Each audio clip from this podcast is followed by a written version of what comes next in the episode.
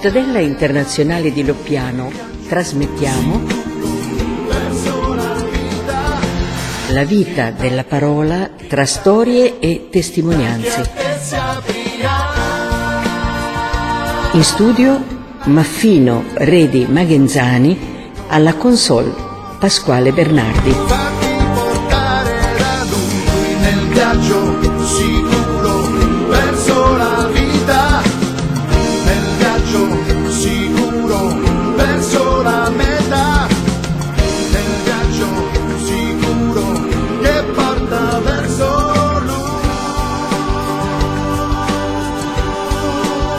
Un saluto dallo piano, cittadella dei focolari in provincia di Firenze, sulle colline del Valdarno.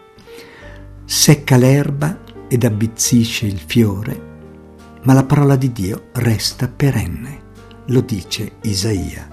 Le sue parole, scrive Chiara Lubic, ci risultavano affascinanti, scritte con divina scultoreità, erano parole di vita da tradursi in vita ed è quello che sperimenteremo ora con Yannick Labo, francese, per anni in vari focolari di paesi africani, dal Burundi al Kenya, dal Congo al Madagascar.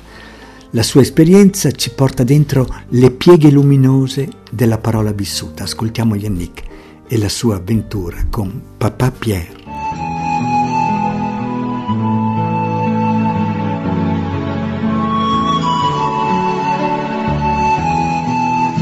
Vivo a Kinshasa, che è la capitale del Congo, una città enorme con 12 milioni di abitanti. Vivo un po' in periferia della città, ecco, e partecipiamo alla vita anche della parrocchia lì, no? E lì, eh, proprio accanto alla parrocchia, contro il muro di recinto della nostra parrocchia, vive una persona, un mendicante, che è lì, l'ho sempre visto lì, e lì lui chiede l'elemosina a chi entra in chiesa e qualcuno gli dà, anch'io ogni tanto gli davo una piccola cosa, ecco. E va bene. Un giorno, anche sollecitato un po' dall'esempio di Papa Francesco, penso che era l'anno della misericordia, e anche questa parola che dice lui di cioè di riconoscere Gesù in ogni uomo, soprattutto nei poveri, ma non solo riconoscere, andare incontro a loro, dice il Papa, toccare la carne di Cristo anche nei poveri, no? Cioè tutte queste cose qua mi hanno un po' eh, provocato, non so se si può dire così, e un giorno so, no, devo fare di più, sono andato a trovare questo signore che si chiama Papa Pierre e gli ho parlato, ho cercato di capire, ho visto che lui aveva un'emiplesia già da quasi un anno che lo rendeva incapace di, di spostarsi, per questo viveva appoggiato al muro della, del recinto della parrocchia e lui mi ha anche detto che da più di otto mesi nessuno l'aveva aiutato a lavarsi, per cui immaginate com'era, sporco. Allora gli ho detto guarda Papa Pier, vengo io, e ho chiamato un giovane che era d'accordo di aiutarmi e con la permissione del parroco eh, abbiamo, abbiamo trovato un posto dietro la parrocchia, un container lì e l'abbiamo lavato e trovato vestiti nuovi, fatto la barba, i capelli, tutto, era una persona nuova. E l'abbiamo reinstallato lì al suo posto, portato perché non cammina.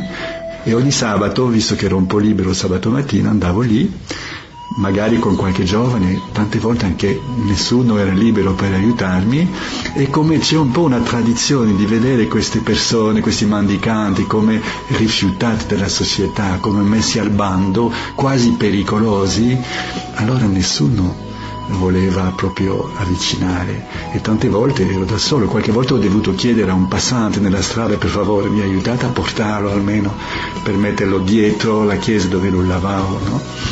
Ecco, è durato mesi, mesi così di questo contatto. E ogni volta io ero il primo, come dire, beneficato, non so se può dire così, tornavo a casa ma così felice di questo, li lavavo, li lavavo anche i vestiti sporchi a casa, così cercavo di non contaminare nessuno, ecco, finché poco a poco qualcuno nella parrocchia ha cominciato a muoversi, prima un signore, poi un altro che mi hanno aiutato dunque è diventato più collettiva la cosa, no? Però ha durato tanti mesi, ecco.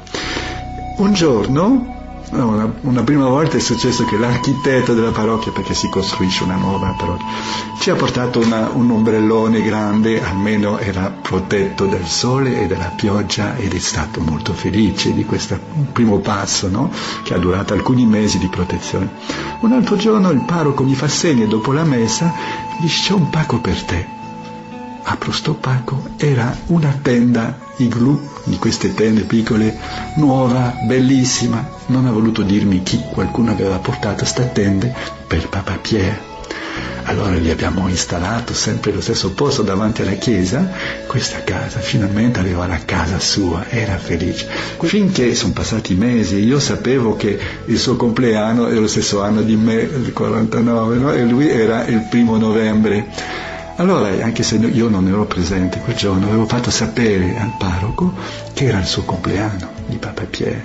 E come c'è una tradizione in parrocchia che ogni mattina si festeggia chi ha il compleanno con un canto, una benedizione, quel giorno tutta la parrocchia ha potuto cantare Happy Birthday to You per il Papa Pierre che lui sentiva dalla sua tende e che alla fine della messa la gente è passata, chi gli ha offerto un fantà, chi un dolce, chi un, un panino. E guarda, la sera sono tornato dal lavoro, sono andato anch'io a salutare, mi ha detto è stato il giorno più bello della mia vita, era veramente felice e poco a poco reintegrato nella comunità locale. Ecco.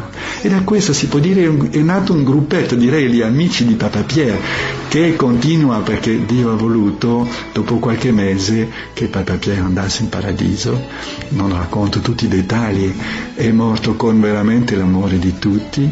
Lui ci ha detto sono stanco, devo andare a riposare, ma voi continuate a fare il bene insieme, fare il bene insieme.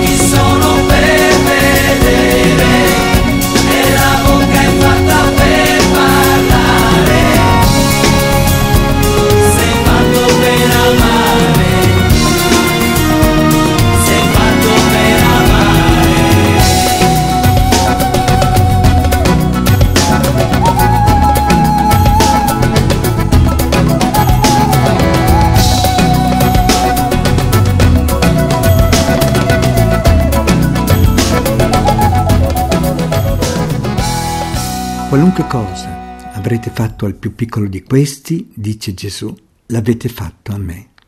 davvero una bella sorpresa. Ed è una delle sue parole a noi care che abbiamo ascoltato tradotte nell'esperienza di Yannick Labot con Papa Pierre. Ringrazio il Gen Rosso per la bella canzone Sei fatta per amare e grazie a Yannick che forse ci ascolta in questo momento dalla Francia e lo salutiamo con gratitudine. È tempo di saluti con Pasquale Bernardi da Venezia, da Roma Antonio Libero e Daniele Ricci, autore della canzone di sigla, da Trento Pierpaolo Severi, da Loppiano vi salutano Tamara Pastorelli e Paolo Loriga e noi ci sentiamo alla prossima testimonianza.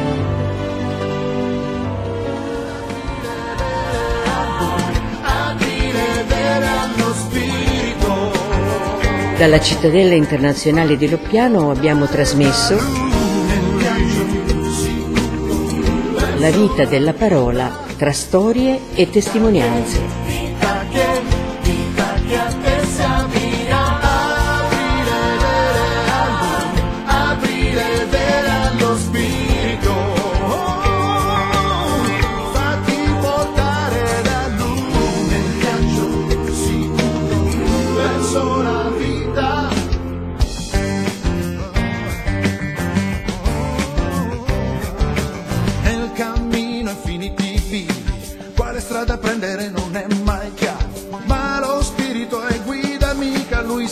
Viaggio